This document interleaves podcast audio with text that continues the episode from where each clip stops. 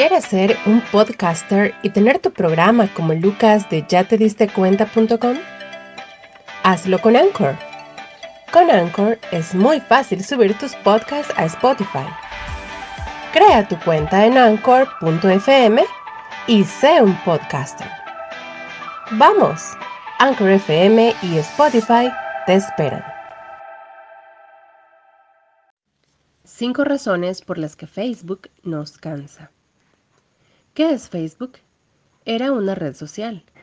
¿Y ahora? A estas alturas, Facebook es el lugar de la web donde se amontona un promontorio de publicidad que te agobia y afecta tus sentidos. Que te muestra videos que no quieres ver, noticias de las que no te quieres enterar. Reproduce los videos sin tu consentimiento. Y te ofrece productos y servicios en tal cantidad que ni teniendo un salario 10 veces mayor al que actualmente tienes, podrás acceder algún día. Tenemos que reconocerlo. Facebook cansa. Por eso, aquí te tenemos cinco razones por las que en ya te diste cuenta.com creemos que Facebook genera cansancio. 1. Sobreexposición publicitaria. Cuando Facebook comenzó, la publicidad aparecía a un costado y no en tu muro. En la actualidad, ves publicidad por todos lados, y como las compañías incrementan su pauta publicitaria creyendo que así van a vender más, pues te aparece más y más publicidad de todo tipo. Las compañías deberían de hacer estudios para ver qué porcentajes de las ventas proceden de Facebook, o si solo es una salida de recursos de la empresa, no solo monetario, sino de tiempo y gestión, en una vía que cada vez rinde menos beneficios traducidos en ventas reales. Este exceso de publicidad con contenido vistoso, pero vacío, hace que Facebook sea cansado y que muchos dejen morir sus cuentas. ¿Y tú, cuándo fue la última vez que entraste a Facebook? 2. Contenido de baja calidad. Hablemos de producción de videos como ejemplo de contenido.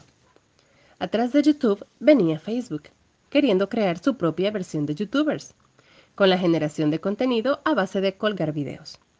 Pero eso nunca sucedió. ¿Por qué lo decimos?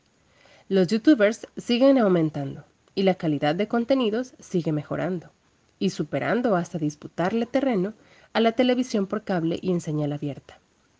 En cambio, en Facebook no hay nada sustancioso que te dé una razón por la cual estar dentro. La mayoría de videos de Facebook parecen un mal TikTok interminable. Realmente cansa y el algoritmo como que no se refina para ocultar este contenido y dejarlo de último. 3. Saturación informativa.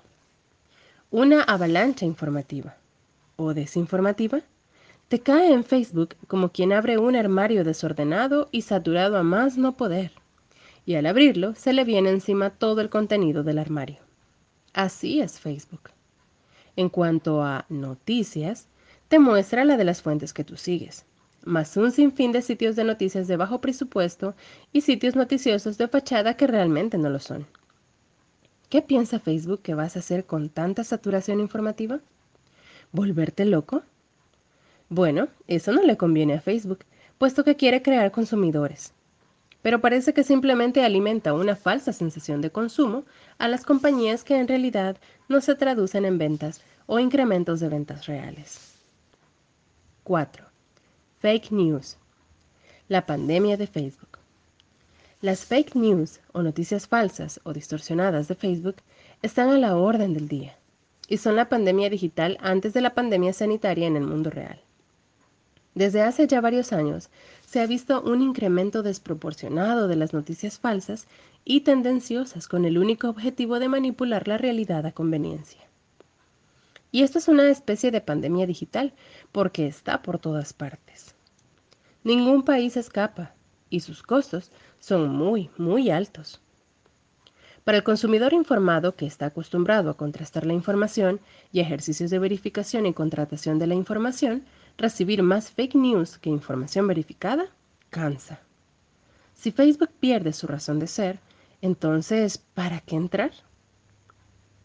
5 no respeta tu selección de contenido. Tiene voluntad propia.